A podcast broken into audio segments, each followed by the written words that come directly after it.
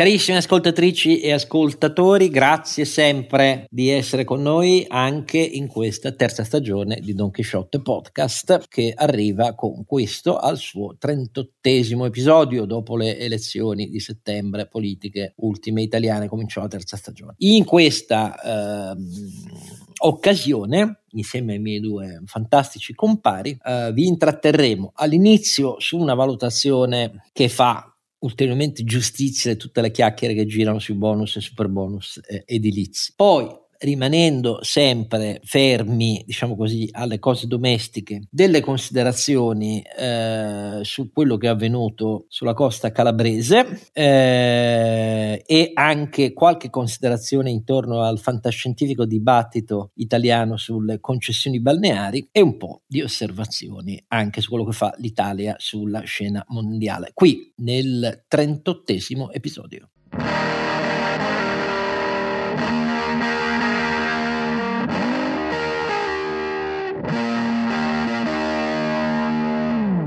Il mesto mestissimo Don Chisciotte è sempre più che mesto. Uh, Oscar Giannino ma, ma, ma ben altro è l'elan vitale che invece muove, ispira l'operato e il pensiero dei suoi due portabarella per così dire. Tanto io ormai sono così e però io ho due barellieri fantastici e, e, il primo avete sentito grugnire sottofondo? E ovviamente perché non era d'accordo con la definizione di barelliere. Lui vorrebbe una barella sidecar con la motocicletta io lo so eh, però esistevano esistevano esistevano anche queste. E, ehm, ed è ovviamente il nostro uh, motociclista numero uh, a par merito entrambi motociclisti, ma insomma il primo a par merito motociclista della compagnia è il nostro Sancio Panza. Io sono cancellista, Renato Cifarelli. eh, sa, sai che, Le Harley sono che, cancelli, lo sappiamo. Can, lo sai che vengono definite cancelli, però in compenso, siccome eh, vi devo ricordare il sito, quello non c'entra nulla con l'Harley, il sito è donchisciottepodcast.it, lì trovate tutti i link per eh, iscrivervi, far iscrivere gli amici, fare le donazioni sempre grazie, grazie, grazie naturalmente, grazie. eccetera, eccetera. Ma tu sei un arleista di quelli che non sopporta la nuova, la, la, la sterzata, si fa per dire con l'Harley, ovviamente, che anche l'Harley sta facendo verso la propulsione elettrica, e se rimarrai sempre fedele invece al rombo oppure no? Ma, ma io diciamo sono uno di quelli di mezzo, nel senso che non sono... Allora, ne ho, ne ho anche una carburatori, quelle vecchie, vecchie, vecchie, però eh, sono uno di quelli di mezzo non sono un, eh, Quindi, diciamo un religioso. Anche alla propulsione elettrica. Sì, direi di sì, anche perché se poi ci costringono non è che puoi fare molto, molto di diverso. Secondo me non hanno fatto una brutta mossa a cercare di muoversi per primi per eh, fare un po' di tecnologia. Dopodiché vedremo, anche perché ultimamente le Harley di tecnologia ne hanno dentro una, ma- una marea, anche se la maggior parte della gente pensa che siano ancora sì, quelle sì, sì, col bullone. Non è così, non è così. Come vedete, aperti a nuovo, ecco, sia pure come una punta di rassegnazione, ma dovete capire capire che è la stessa cosa che riguarda la propulsione dei suoi veicoli agricoli eh, leggeri che produce, quindi c'è poco da fare, non ci si può opporre alle scelte dall'alto della politica eh, europea. E naturalmente poi abbiamo il secondo barelliere capo, eh, motociclista pari merito, sia pure di altra confessione, che è il nostro ronzinante. Carlo Alberto Carnevale Maffè. Che va in moto forte però lui, cioè non è come me che vado in giro a guardare il panorama, insomma. No, lui lo guarda il panorama, che c'entra? Lui c'ha, cioè, lo vede passare a 200 solo, all'ora. Eh, vabbè, ma che vuol dire? Per quello sì, ci, sono lento, ci, sono i caschi head up display come quelli dei cazzo della quarta generazione in poi avanzati, si fa tutto così, si vede, ti assicuro, solo che con un occhio devi guardare la strada e con l'altro c'hai la proiezione di tutti data analytics, come è ovvio, perché Carlo Alberto sulla parte dell'occhio, secondo che usi il destro o il sinistro, esattamente come fanno i piloti dei caccia non di, non di, quinta che sono l'ultima, ma già di quarta generazione, eh, si fa così che Renato, ma anche la, i caschi motociclistici diventeranno così, anzi eh, non siamo alla sperimentazione di questo, eh, sono, la tecnologia c'è già per fare i caschi così motociclistici, certo abituarsi a quel tipo di proiezione di dati in tempo reale su una parte monoculare della tua vista eh, ci vuole un certo addestramento, però eh, sicuramente è molto sicura questa cosa. Poi non voglio rubare il mestiere a Carlo Alberto che ci potrebbe eh, spiegare tutto. Parlare una ventina di minuti. Con 100, 187 slide come sempre. Allora, cominciamo dal in audizione parlamentare l'ufficio parlamentare di bilancio, benemerito, ve lo dico sempre, perché su, in tema di bonus e super bonus ha vanamente per, la, per anni levato voci sui rischi di questo strumento per come era concepito e come fu poi confermato eh, con eh, il super bonus dopo la nascita dei bonus edilizi e per come anche si protrasse negli anni di Draghi, malgrado quello che Draghi diceva chiaramente, si protrasse perché la sua maggioranza gli impediva di mettere un argine al disastro. Ma cosa ha detto l'ufficio parlamentare di bilancio di così importante? Tenete conto che l'Istat il giorno prima aveva iniziato intanto a incamerare gli effetti dei bonus edilizi sul deficit pubblico e il deficit pubblico quindi nel 2022 è rischizzato eh, all'8 erotti per cento. Eh, e vabbè eh, quindi come si vede chi diceva che non è deficit e non è debito ma è solo guadagno per la parte della contabilità pubblica adesso si è svegliato anche se i 5 Stelle continuano a negare che sia così dicono che è tutto sbagliato che non è vero eccetera eccetera.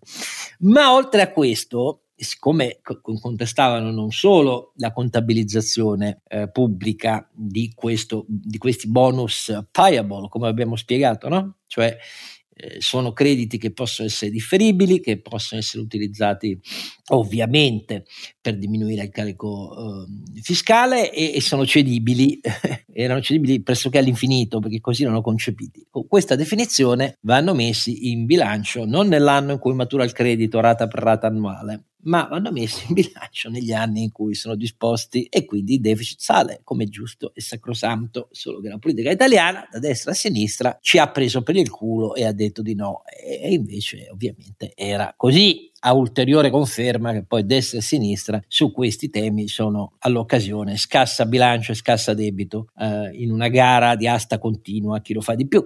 Però c'era anche un'altra considerazione, perché poi si diceva, ma no, ma questa roba accresce le risorse dello si paga da eh, sola. No, eh, ci guadagna lo Stato del contribuente. Ed ecco qui alcune cifre che l'Ufficio parlamentare del bilancio rende utili a noi tutti per riflettere. Carlo Alberto. Sì, direi che il velo di Maia è stato strappato perché l'Ufficio parlamentare del bilancio in audizione ha, ha detto le evidenze macroeconomiche di questa colossale scelleratezza introdotta dal governo Conte, Conte 2, eh, ehm, che ha provocato un colossale buco eh, nei, nei, conti pubblici. Vediamo eh, quello che ha detto in sintesi l'Ufficio parlamentare di bilancio nel merito e nel metodo. Nel metodo ha detto che eh, in questi ultimi anni, quindi ci mettiamo dentro un po' tutti i governi degli ultimi anni, la, eh, il ricorso alle agevolazioni erogate come crediti di imposta è raddoppiato nel numero e quintuplicato di importo, quindi quintuplicato nel 2022.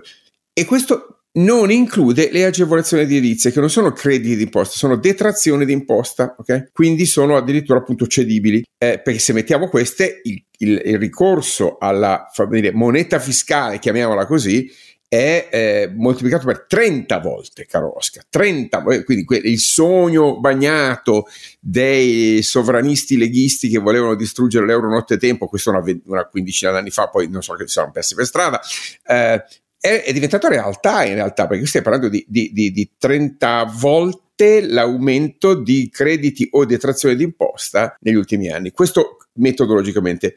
In termini di merito, l'ufficio parlamentare di bilancio dice Beh, insomma, adesso facciamo un po' i conti.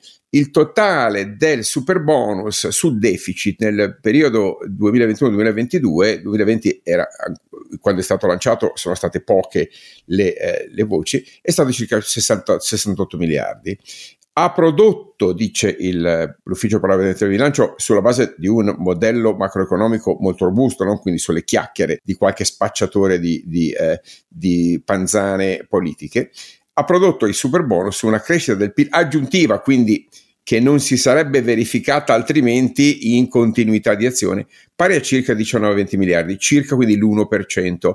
Se quindi eh, facciamo la proporzione 68 su 19, otteniamo un, multi- otteniamo un, moltiplicatore della spesa pubblica, perché di questo stiamo parlando, che è inferiore allo 0,3%, allo 0,3, oh, cioè 0,28. Vuol dire ma che per ogni euro eh, speso dallo Stato, il PIL è aumentato di 28 centesimi. Quindi eh, vuol dire che so, sta, sono stati distrutti 72 centesimi, il 72% della spesa pubblica è, è, è stato speso in, in, maniera completamente inutile. Se ci mettiamo dentro con buoni, buona volontà e con grande ottimismo gli effetti, diciamo così, di eh, stimolo eh, ehm, eh, che, che, hanno, che hanno poi provocato una coda anche più avanti arriviamo a un moltiplicatore di circa 0,38. Cosa vuol dire? Che per ogni euro speso di denaro pubblico speso sul super bonus, il, l'intervallo di impatto sul PIL è stato tra 0,28 e 0,38 centesimi di, di nuovo PIL, ovvero una inefficienza scandalosa, caro Oscar, un'inefficienza scandalosa. eh, questo eh, per, proprio per definitivamente porre fine alla alla, al chiacchiericcio e, e, alle patetiche giustificazioni di chi pensava che eh, il, gli effetti fossero stati miracolosi, cioè che la crescita del PIL italiano che è stata, ricordo, del 6,6 nel 2021 e del 3,7, 3,8 nel 2022, fosse fondamentalmente dovuta a questo, a questo magico, a magico la, effetto. La corretta al 3,7 e non al 3,9. Sì, sì, 3,7. Però fammi dire un'altra cosa importantissima, no? Perché c'è, c'è PIL e PIL, no? Il PIL interno fammi dire, non esposto alla concorrenza internazionale, che genera sì crescita, ma crescita non sostenibile non efficiente perché rispetto a un settore purtroppo che è quello dell'edilizia ancora iperframmentato, artigianale, che ha attratto, dicevamo, imprese marginali invece di espellerle, no? E ha attratto imprese opportunistiche invece di tenerle lontano. Perché questi sono gli stati effetti eh, che, eh, che ehm, sono stati indotti da, da questa insana modalità del 110. Ecco, questo PIL tutto nazionale è droga doppia perché dura, dura, finché dura il sussidio, ma non produce gli effetti che invece, faccio un esempio, ha prodotto l'industria 4.0, che ha cambiato le tecnologie produttive dell'industria e ha consentito nel medio periodo una competitività che ha portato all'aumento dell'export, quindi ha, ha comportato sì un effetto di lungo periodo nella produttività del paese. Purtroppo questo non è vero eh, in maniera strutturale nel caso dei, eh, dei bonus edilizi, se non in piccola parte che è proprio quella parte che noi stessi abbiamo denunciato, cioè avremmo voluto molta più domotica, molta più tecnologia, molte più pompe di calore e invece ci siamo limitati alle facciate, ai cappotti, ai, ai, agli infissi, cioè a componenti con una bassa leva tecnologica. Ecco, quindi anche quello 038, volendo essere molto generosi, è uno 038 che non ha effetti nel tempo e nello spazio, non diventa export se non in piccolissima parte, quindi doppiamente sprecati perché non hanno eh, eh, prodotto effetti di, di, medio e lungo periodo. Eh, diciamo, se, se, se, proprio vogliamo citare la, la, la, eh, le parole del, dell'ufficio parlamentare di bilancio, fammi leggere perché è importantissima aver posto l'intero costo dell'intervento a totale carico dello Stato, scrive l'ufficio parlamentare di bilancio, senza quindi introdurre elementi di selettività, di contrasto di interessi, perché quando tu dai il 110 della spesa eh, stai incentivando l'inflazione, non l'efficienza. Tutto questo, dice l'ufficio parlamentare, ha generato una spesa nettamente superiore a quella per gli interventi di riqualificazione energetica agevolati in precedenza. Quindi attenti, non stiamo criticando le finalità, okay, che erano eh, diciamo condivisibili, ma stiamo criticando la modalità e perché, perché, cosa abbiamo detto in questo podcast tantissime volte, eh, perché si poteva e si doveva fare come hanno fatto altre nazioni, come peraltro si faceva precedentemente, e cioè intervenire solo sulle condizioni che meritano un intervento a sussidio pubblico, non so, appunto condomini, situazioni in cui eh, gli inquilini sono incapienti e quant'altro, invece di avere distribuito la spesa in maniera più che proporzionale verso case monofamiliari, villette, ricordo 250.000 villette contro 50.000 eh, condomini, è uno scandalo solo questo, volendo dire, è una delle cose più regressive e più ingiuste della storia d'Italia che in termini diciamo assoluti appunto è arrivato a cifre intorno ai 100 miliardi ricordiamo e chiudiamo qua con questo mitico moltiplicatore eh, che è eh, eh, pari alla distruzione di valore di circa due terzi se non di tre quarti della spesa pubblica. E però tu come sempre dimentichi il fatto che per la politica per chi si è intestato la bandiera questi numeri non valgono niente, non significano nulla, perché ricordati, il fatto che alle ultime elezioni tutti si aspettavano chissà che scoppola e, e, il signor Conte ha potuto avere due bandiere con cui non solo ha contenuto, ma ha contenuto meglio delle aspettative e, e poi ha ripreso a salire nel voto degli italiani.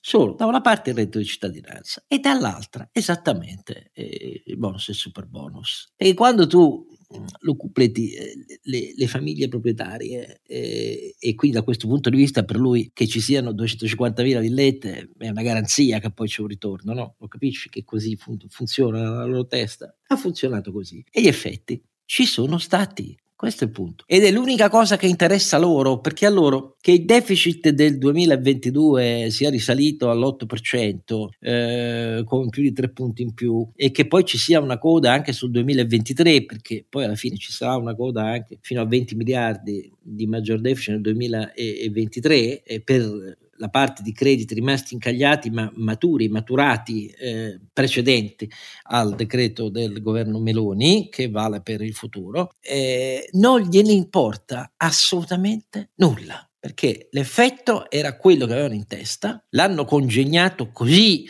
se uno rilegge con attenzione eh, gli interventi loro nel dibattito parlamentare in cui qualcuno voleva mettere dei freni e, e i ministri 5 Stelle intervenivano sempre per dire voi siete pazzi, neanche per idea, bisogna estendere il più possibile, capisce che non è stato un effetto una conseguenza inintenzionale dell'ignoranza, è stato deliberato e voluto l'impianto che fa acqua da tutte le parti. E per ottenere questo effetto qua. Sì, ci, ci, aggiungo Oscar, giusto per completare il quadro macroeconomico, l'Ufficio parlamentare del bilancio ha fatto una segmentazione geografica degli effetti del super bonus.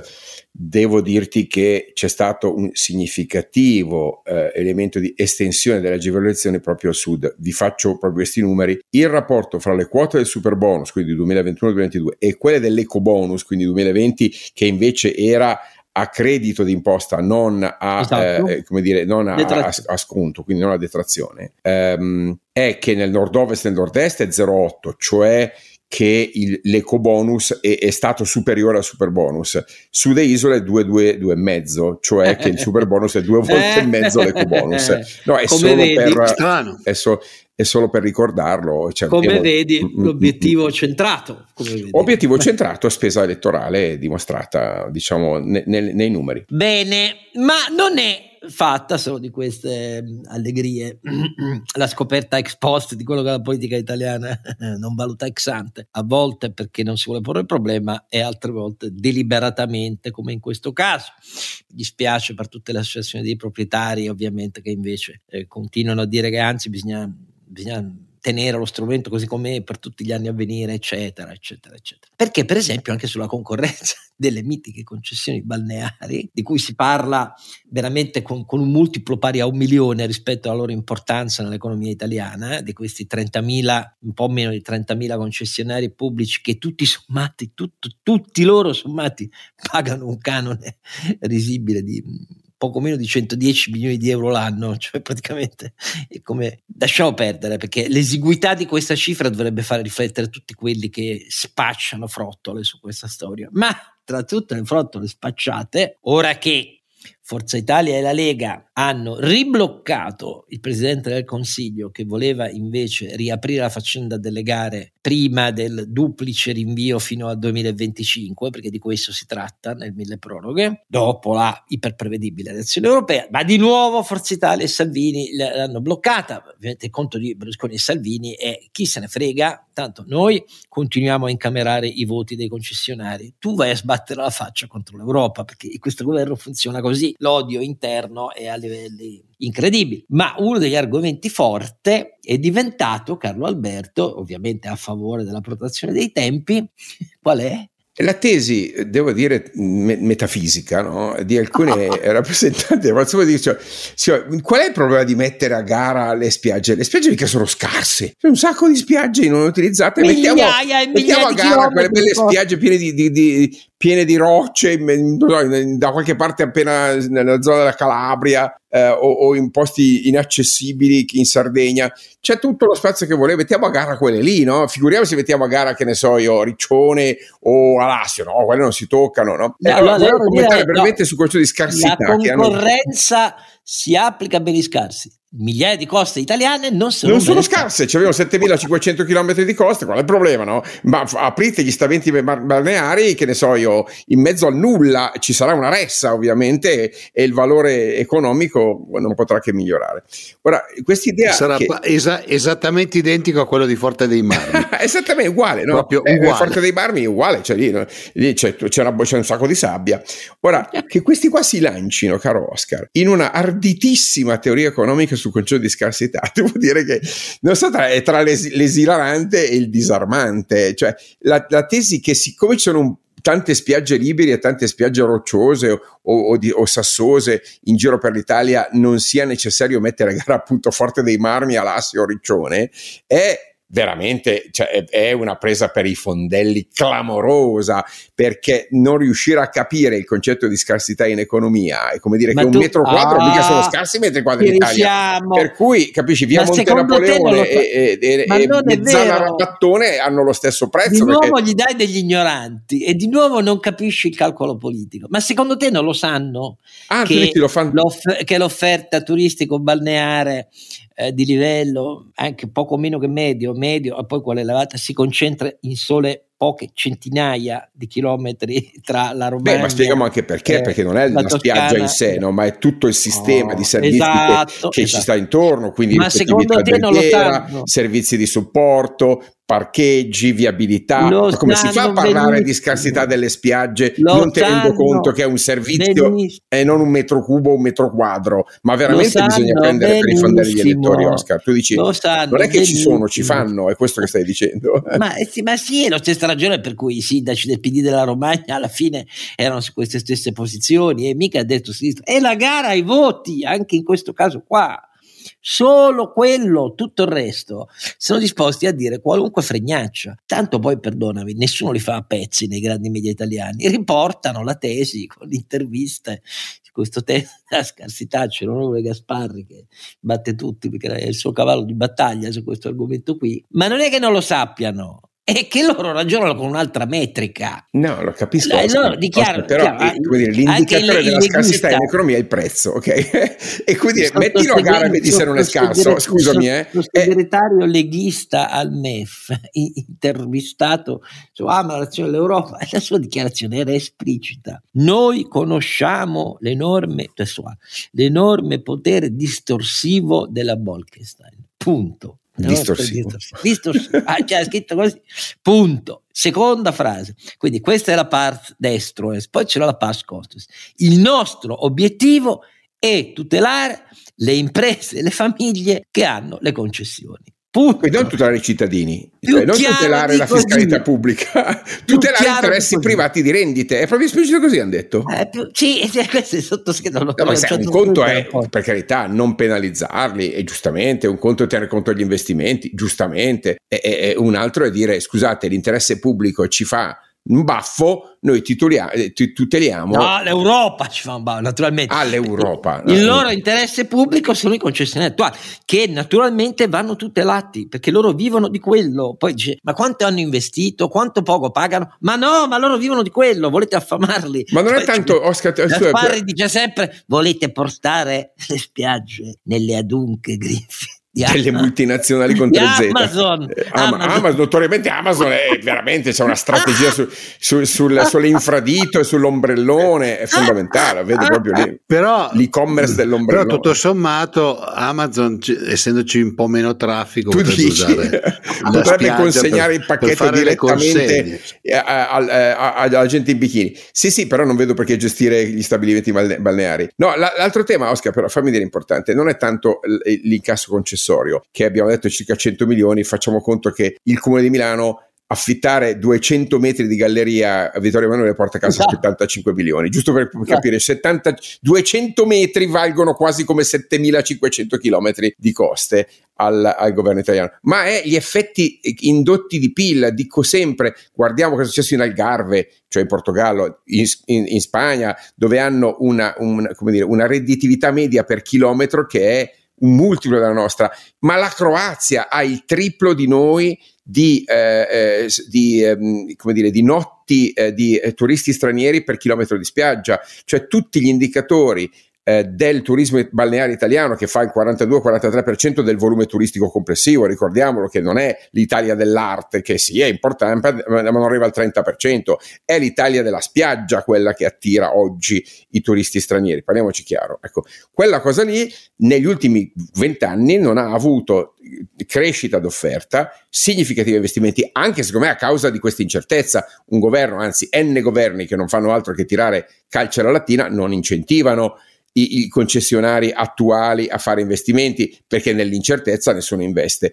E l'effetto che hai è che il nostro turismo dà molto meno quello che, di quello che potrebbe dare perché l'ecosistema spiaggia, ricettività, eh, eh, ristorazione, parcheggi, servizi aggiuntivi, intrattenimento serale e notturno, è un ecosistema che appunto in Spagna, in Croazia, lasciamo stare la Francia, in, in, in, Portogallo, sto parlando di paesi fondamentalmente mediterranei, quindi la nostra area di competizione ha avuto in questi vent'anni una forte crescita. Noi siamo fondamentalmente fermi a palla, stiamo perdendo quote di mercato proprio sul balneare, che è un paradosso, quindi il vero tema non è tanto tutelare, come dire, qualche milione in più di incasso concessorio, ma quanto quello di proprio indirizzare. Piccoli o grandi che siano, non mi interessa, non è un tema di multinazionale, è un tema di professionalità, investimenti e di ecosistemi. E i sindaci dei paesi dovrebbero essere i primi interessati a farlo. E invece paradossalmente si stanno in un certo senso incatenando da soli, condannando i, i propri territori a un, non dico un sottosviluppo, ma a un ridotto tasso di sviluppo rispetto agli altri.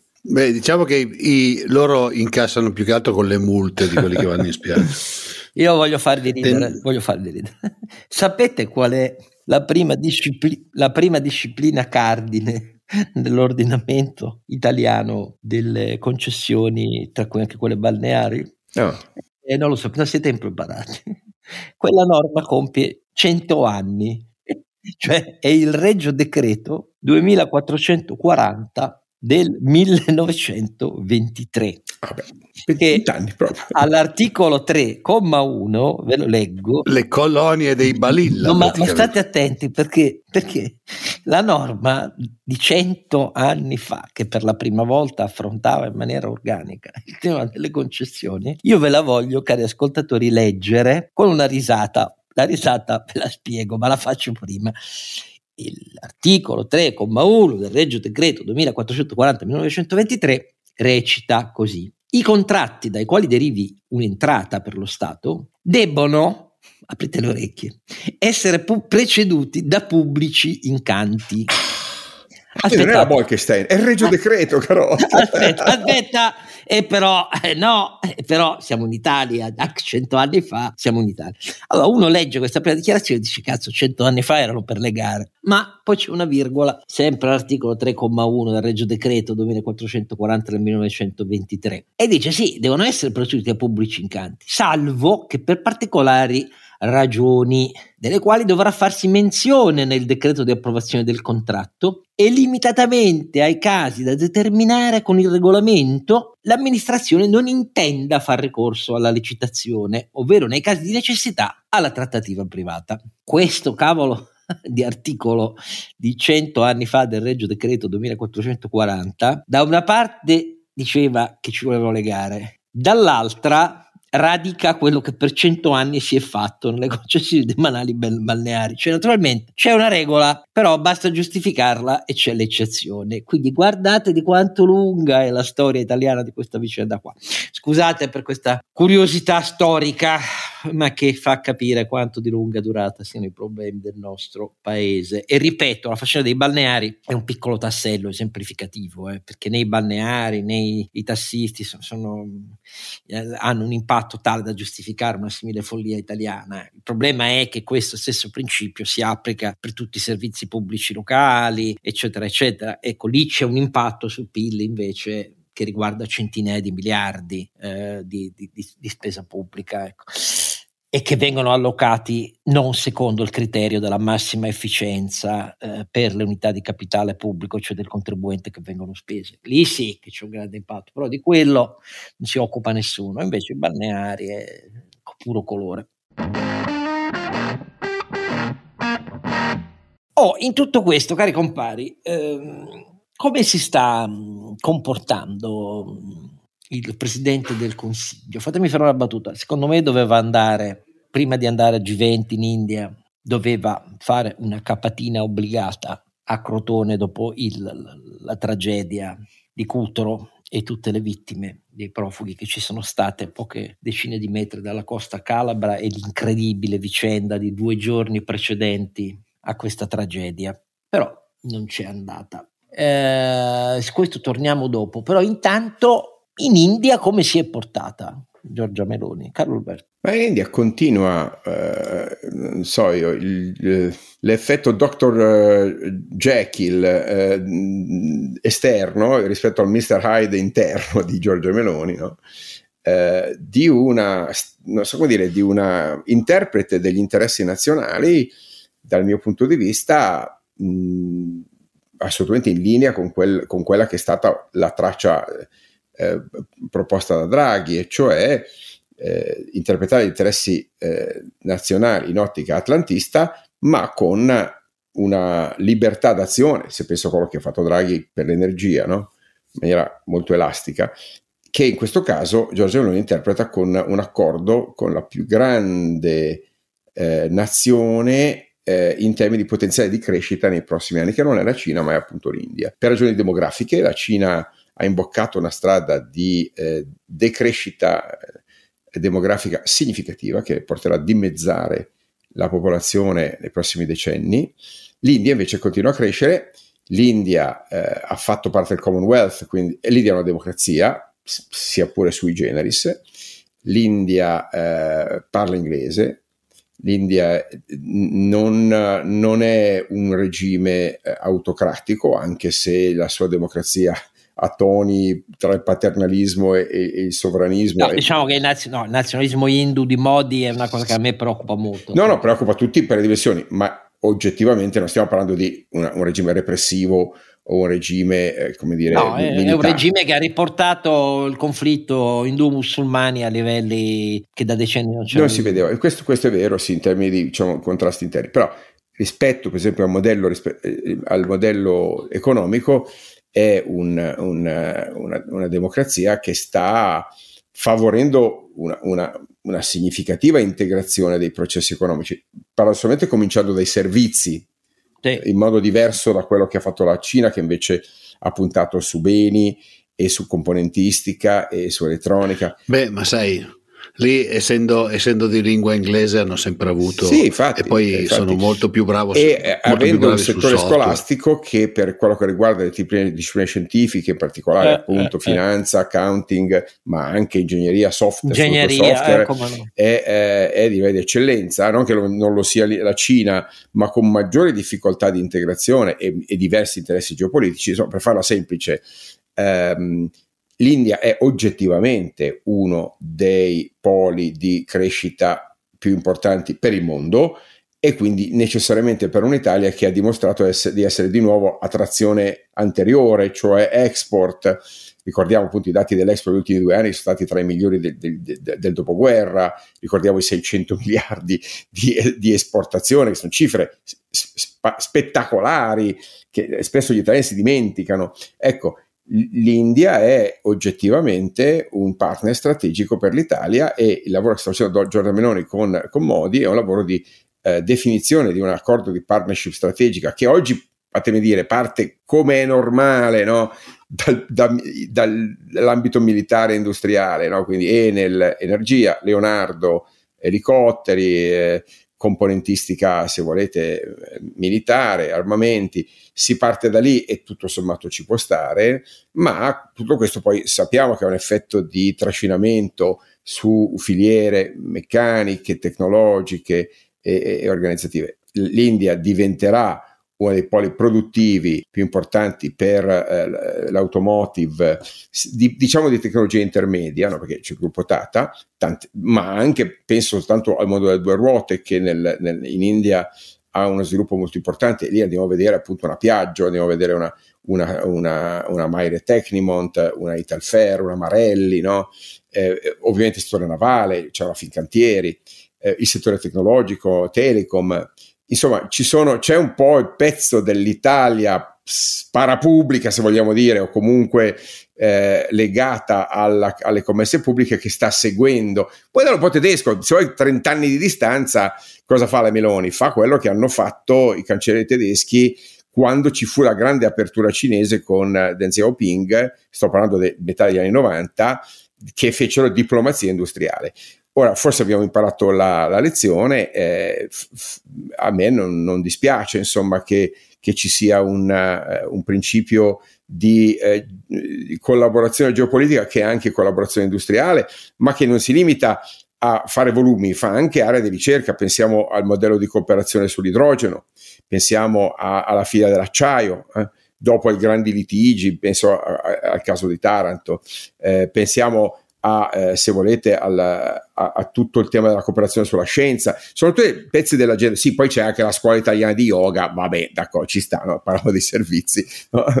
Eh, però ecco, se devo guardare l'agenda dei temi di collaborazione che sono sul tavolo tra Italia e India, mi, ti devo dire, Oscar, è una, una, una buona cosa, no? tu, tu, tu, sai che eh, anche personalmente insomma, mi capita, di, abbiamo una, un, di fatto una filiale in India della nostra università, io vado a insegnare in India, sono amministratore di un'azienda italiana che ha sede in India, e, ma questo da, da diciamo, un paio di decenni, non proprio da ieri mattina, e, e il fatto che l'India... Eh, eh, oggi finalmente rientri nell'agenda delle collaborazioni italiane dopo quanto? 10-12 anni che quel contrasto su, sui Marò, ve li ricordate, no? Vi ricordate i Marò? Ecco. E eh, tenere bloccata la collaborazione con il grande polo di crescita del, del, del subcontinente eh, indo-pacifico è, è, è, stato ed era oggettivamente un errore imperdonabile. Il fatto che eh, oggi il governo italiano e in particolare, devo dire, Giorgia Meloni e possiamo dire anche, insomma, anche, anche, eh, anche Guido, Guido, Guido, Crosetto, il nostro ministro del, del, della difesa, stanno portando avanti, per me è, un, è una buona notizia. Renato, che pensi? No, io sono sempre stato uno strenuo sostenitore dell'India, ho provato tra l'altro una montagna di anni fa, ancora prima della fortissima esplosione della Cina a fare una joint venture in, in, India perché la consideravo il vero paese del futuro per, eh, proprio perché diciamo era un po' più democratica della Cina, poi naturalmente rispetto alle democrazie a cui siamo abituati noi eh, in Asia molto spesso ci sono delle situazioni completamente diverse, poi comunque è un continente eh, e ha molte componenti, però un po' per il fatto che comunque la, amministrazione fosse di derivazione Commonwealth. E un po' per il fatto che parlava in inglese era, lo consideravo un paese molto, lo consideravo e lo considero un paese molto interessante. Quindi eh, ben venga se il nostro governo come hanno sempre fatto i governi, i nostri concorrenti, in particolare i tedeschi, va uh, a fare degli incontri e durante gli incontri cerca di eh, aprire la strada a delle collaborazioni industriali. Come ricordava Carlo Alberto, va detto che in India ci sono moltissime aziende italiane presenti da tanti anni che eh, hanno anche in molti casi un, un, buon, un buonissimo mercato. Uh, l'industria automobilistica, non dimentichiamoci che Tata oggi è un gruppo presente in tutto il mondo e con dei marchi molto importanti.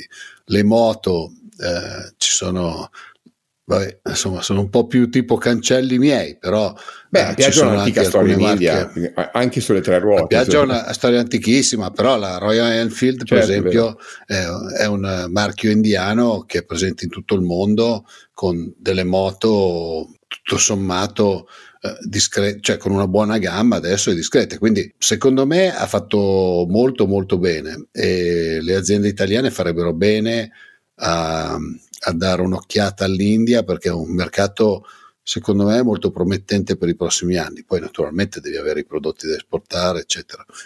Noi mh, mm, ci stiamo riprovando per l'ennesima volta, a dire il vero, avevamo dei concorrenti locali, quindi non è facilissimo visti i costi loro, però insomma ci si riprova. Ecco. No, diciamo, è un paese che ha grandi problemi ancora di corruzione. il caso, insomma, scoppiato a gennaio che riguarda uno dei conglomerati più importanti dell'India, quello che fa capo a Gautam Adami, eh, Adani, eh, insegna ancora per l'ennesima volta quanto dal punto di vista della trasparenza finanziaria devono ancora percorrere molta strada, ma voglio dire che ci sono anche considerazioni poi geopolitiche, che sono più importanti che mai nel nuovo mondo del pazzo terrorista, stragista eh, Putin, perché se l'Italia, che ha in molte delle sue filiere la possibilità di avere eh, un eh, compartecipazione, insediamenti in tecnologie di punta con l'India, non è solo importante per il nostro export. Se uno pensa a cosa è successo a G20 in questi giorni, eh, ha una conferma dell'importanza che per le necessità dello sviluppo indiano, che sta in una fase da un punto di vista tecnologico non troppo indietro, ma dal punto di vista dei fondamentali ancora molto più indietro della Cina, che invece tutta concentrata in uno sforzo di ricentramento su se stesso. E tra l'altro l'industria cinese è, è, tornata ai massimi eh, rispetto ai dati di dieci anni fa in questi ultimi mesi grazie a potentissime iniezioni eh, di denaro pubblico del governo cinese in questa gara a rendersi autonomi e indipendenti no? in tutte le tecnologie di punta di Industria 5.0 e infatti si vede anche il fatto che i, i noli, i noli eh, nella rotta Pacifico da, dal, dal, dall'Asia eh, agli Stati Uniti sono tornati ai minimi da anni e anni e anni, cioè la, gra- la grande emergenza dei colli di bottiglia nel traffico internazionale via mare eh, è risolto proprio anche da questo straordinario picco di nuova domanda ehm, e non solo di offerte di export cinese. Ma detto tutto questo, cosa è successo a G20? È successo a G20 che nella mattina eh, di giovedì, fino a fine mattinata, solo Russia e Cina rifiutavano una, la, nella dichiarazione finale del G20 la frase che era molto esplicita in cui si chiedeva alla Russia il ritiro immediato eh, e integrale da tutti i territori occupati in Ucraina. Eh, è vero che le agenzie di stampa internazionali battevano solo Russia e Cina, dicono no. Io stesso ho rilanciato questa cosa appena l'ho vista, perché mi sembrava un'ottima cosa. Nel eh, pomeriggio italiano, quindi nel prosieguo dei lavori del G20, le pressioni russe sull'India sono state formidabili. L'India era chairman perché ovviamente ospitava il G20. Eh, sono state formidabili al punto tale che non c'è poi una, un vero e proprio documento formale finale, proprio per la presidenza indiana ha detto per la difficoltà di concepire un wording delle espressioni su cui ci fosse eh, il più vasto consenso. Quindi l'India che non appoggia esplicitamente ma non condanna la Russia, eh, ha fatto il passo indietro ed è successo quello che è successo. Perché? Perché la Russia storicamente era il primo fornitore militare uh, dell'India. Il governo indiano in questi ultimi anni ha iniziato a correggere questa cosa. Per esempio, nelle forniture aeronautiche, eh, con due diversi contratti, eh, l'India si è procurata 36 Rafale francesi e dalle indiscrezioni che circolano, coloro che seguono il mercato dell'industria militare internazionale, eh, Macron che andrà a marzo in India sottoscriverà eh, un'ulteriore fornitura di 26 Rafale nella versione M, che è la versione eh, aeronavale, per così dire, quella che sta anche sulla Charles de Gaulle, eh, la portaerei francese, eh, per le portaerei che nella grande gara che c'è oramai in Asia a questo tipo eh, di navi per questioni geopolitiche e geostrategiche, eh, anche l'India eh, ha in programma di, di realizzare. Ecco, che l'Occidente sia in prima fila e che gli indiani preferiscano dif- diversificare le proprie politiche di approvvigionamento militare, questo rende il mondo più sicuro visto che l'India è il primo paese del mondo oramai per numerosità e tasso di crescita, per numerosità dei suoi abitanti e per tasso di crescita. Ed è una sfida da non perdere di vista perché ha, ha, un'importanza fondamentale, ripeto, non solo per il nostro export, ma per il mondo di là da venire, quando si riuscirà a venire a capo della, della follia di Putin e non sarà una partita breve e purtroppo resterà sanguinosa. Sì, aggiungo due numeri giusto per completare, quando dici che il paese col più alto tasso di crescita, lo confermo, eh, prendi i dati dal Fondo Monetario, ha fatto più 8,7 nel 2021 e più 6,8 nel 2022. Per il 2023 ha le proiezioni più alte di tutti i grandi paesi, di tutti i paesi, forse l'Irlanda è fuori, ma l'Irlanda è un caso particolare, più 6,1 quest'anno contro una Cina che fa più 5,2, più 6,8 una Cina che è data 4,5. Ovviamente sono tassi che sono il triplo, il quadruplo di quelli dell'Europa, eh, tanto per, capire, per chiarire. Sì, poi insomma chi di voi conosce l'India o chi c'è stato sa che i, difetti storici di questa complicatissima, affascinante nazione sono le infrastrutture, sono paurose rispetto a quello che abbiamo visto in, in Cina. Insomma, io ho visto ho visto la Cina crescere davanti ai miei occhi e non ho visto l'India crescere davanti ai miei occhi. Eh, no, no, lì, non lì, ho visto eh, la parte, l'energia ancora oggi, non sai se, non sai se, se c'è l'energia elettrica in, in, in, non sto scherzando, a volte cap- capitano blackout in maniera assolutamente non, non prevedibile. Eh, c'è un livello di corruzione, caro scatolista della corruzione. La, la, la, vera corruzione si chiama burocrazia. Ah, è, sì. è, incredibile eh, il livello di burocrazia che purtroppo è stato ereditato dal modello inglese, ma è stato interpretato in maniera asiatica. All'indiana. Esattamente. Um, e, e, se posso c'è un tema importante lì, secondo me, il tema delle caste eh, che, st- che, sta comunque segmentando la società indiana da secoli e non consente una, una vera liberazione, una vera mobilità sociale, così come la, se vogliamo, il ruolo della donna eh, è un ruolo eh, diciamo assolutamente non liberato in questo senso devo dire la Cina vantaggi sociali e culturali eh, straordinari perché eh, dipendono da culture diverse millena- millenarie Beh, ma sai che la cultura alla fine poi è un grande, un grande ah, eh, sì. in compenso c'è, c'è il vantaggio storico dell'India è stata la sua diaspora, proprio perché, come diceva Renato, l'appartenenza al Commonwealth ha facilitato, noi abbiamo oggi grandi manager e imprenditori di origine indiana che, che, che, guidano la Banca Mondiale, eh, per esempio, guidano Google, guidano, no, no, eh, guidano diciamo, Microsoft, cioè stiamo parlando delle più grandi aziende c'è, del mondo. C'è oltre un secolo di figli dei ricchi indiani che diventavano classi dirigenti venendo nelle migliori università occidentali. Sì, sì, e, e, con risultati diciamo eccellenti. A, insomma, a luci e ombre, Adesso le hanno loro le università di eccellenza, ma un tempo no. Quindi, eh. quindi in questo quadro contrastato, eh, torno a dire, eh, c'è spazio perché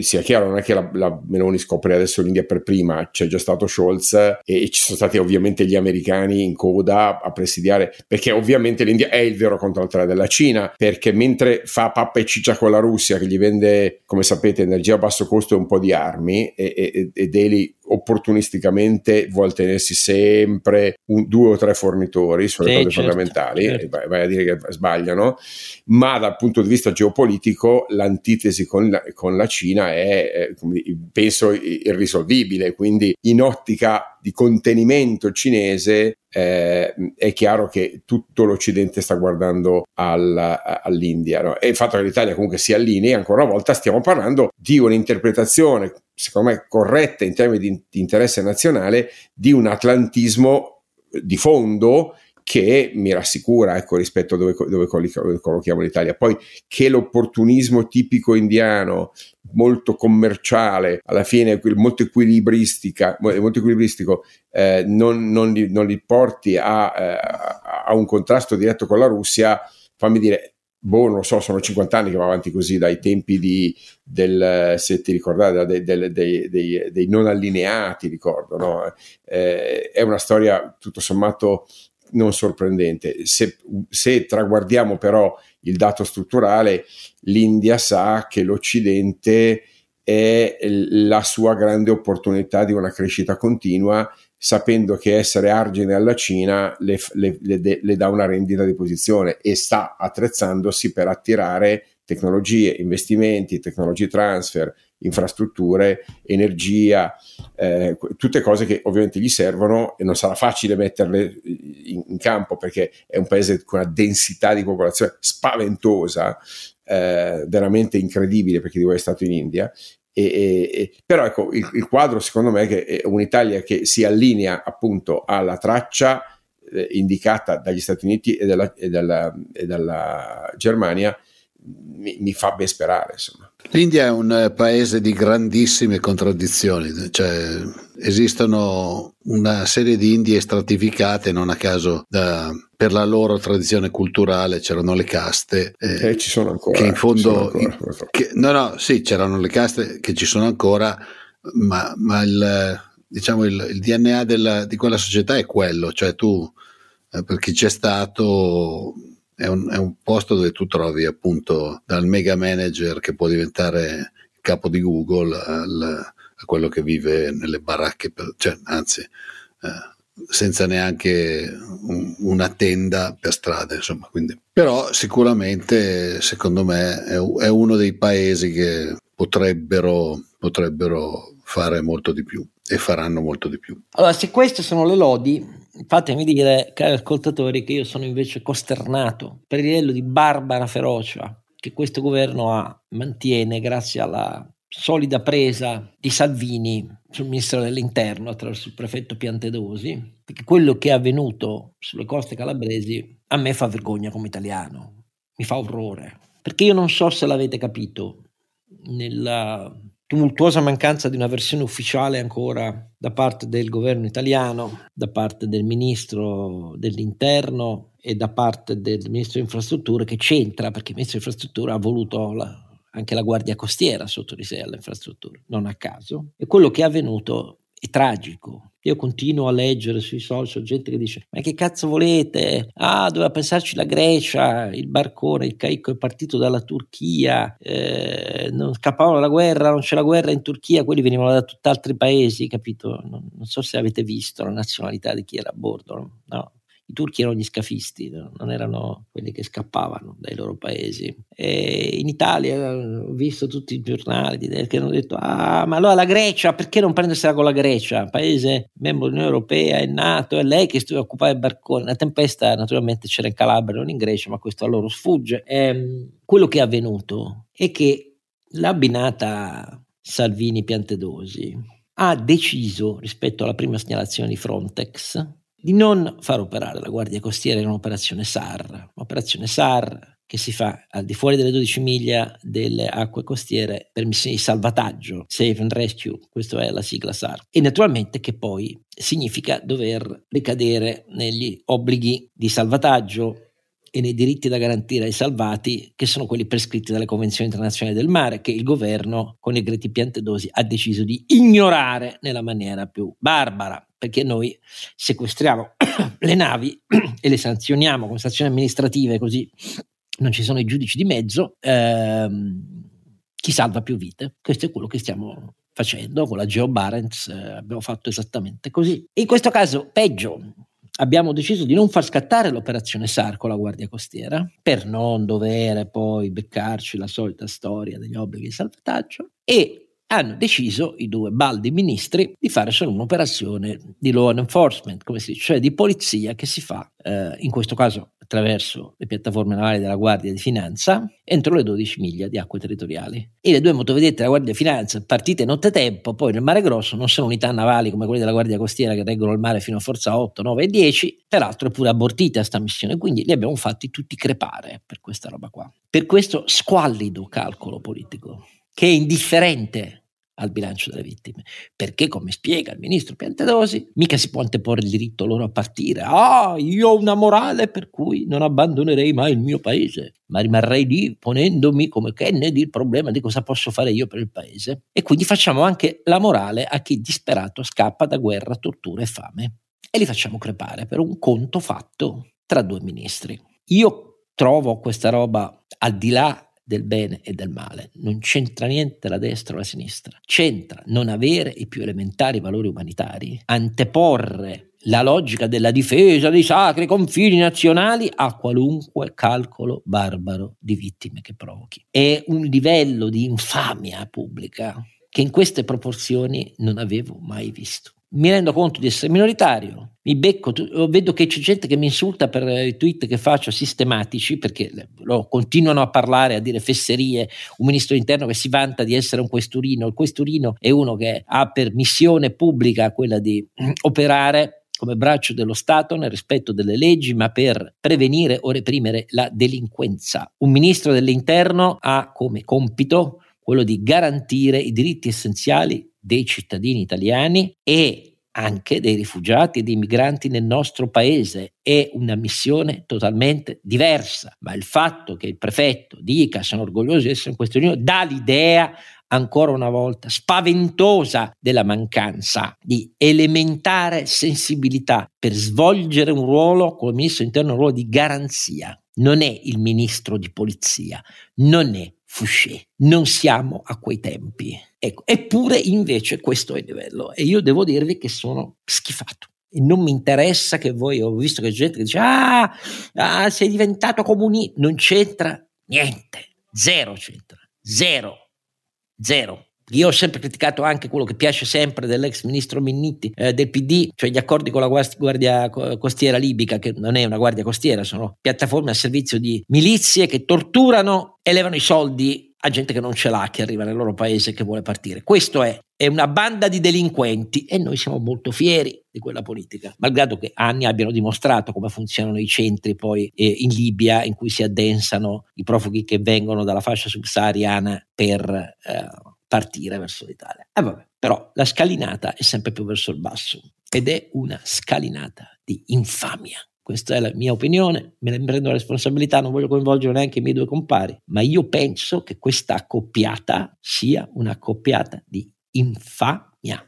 Non, infatti non sono in grado di dare una versione ufficiale perché hanno paura di essere smentiti dai fatti e eh, l'ammiraglio della Guardia Costiera Vittorio Amedeo, eh, Vittorio Alessandro, scusatemi, Vittorio Alessandro ha detto la realtà è che quando venne poi Salvini dal Viminale, la Guardia Costiera ha dovuto levare gli interventi di salvataggio che ci inorgoglivano persino dai suoi calendari del corpo, ecco per dire. E lui stesso ha detto è una scelta deliberata quella di fare solo di operazioni polizia eh, sotto costa, ma la legge del mare è che bisogna salvare chi affoga. Vabbè, siamo così fieri della nostra italianità, evidentemente fa parte anche l'indifferenza verso chi annega questa nuova italianità, che a me non convince. Siamo andati lunghi, la prossima volta parliamo un po' di lavoro nel nostro paese perché, ehm, perché il tema è importante, perché dopo le nuove campagne ideologiche, il decreto dignità, il reddito di cittadinanza, papà, adesso c'è quella per la settimana di quattro giorni lavorativi eh, con meno orario e a parità di salario. Ne parleremo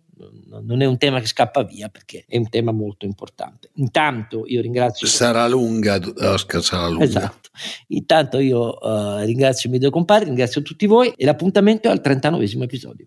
Don Chisciotte è un podcast autoprodotto da Oscar Giannino, Carlo Alberto Carnevale Maffè e Renato Cifarelli in collaborazione con mdeaudio.com. Post produzione di Daniele Adamo. Per la pubblicità scrivete a info at donchisciottepodcast.it. Sigla e musica originale incisa dalla famiglia Bonfiglio. L'autore è Michele Novaro. Copertina di Simone Angelo Ferri e non ci sono autori perché andiamo rigorosamente a braccio, mentre le uscite sono regolari nella loro irregolarità.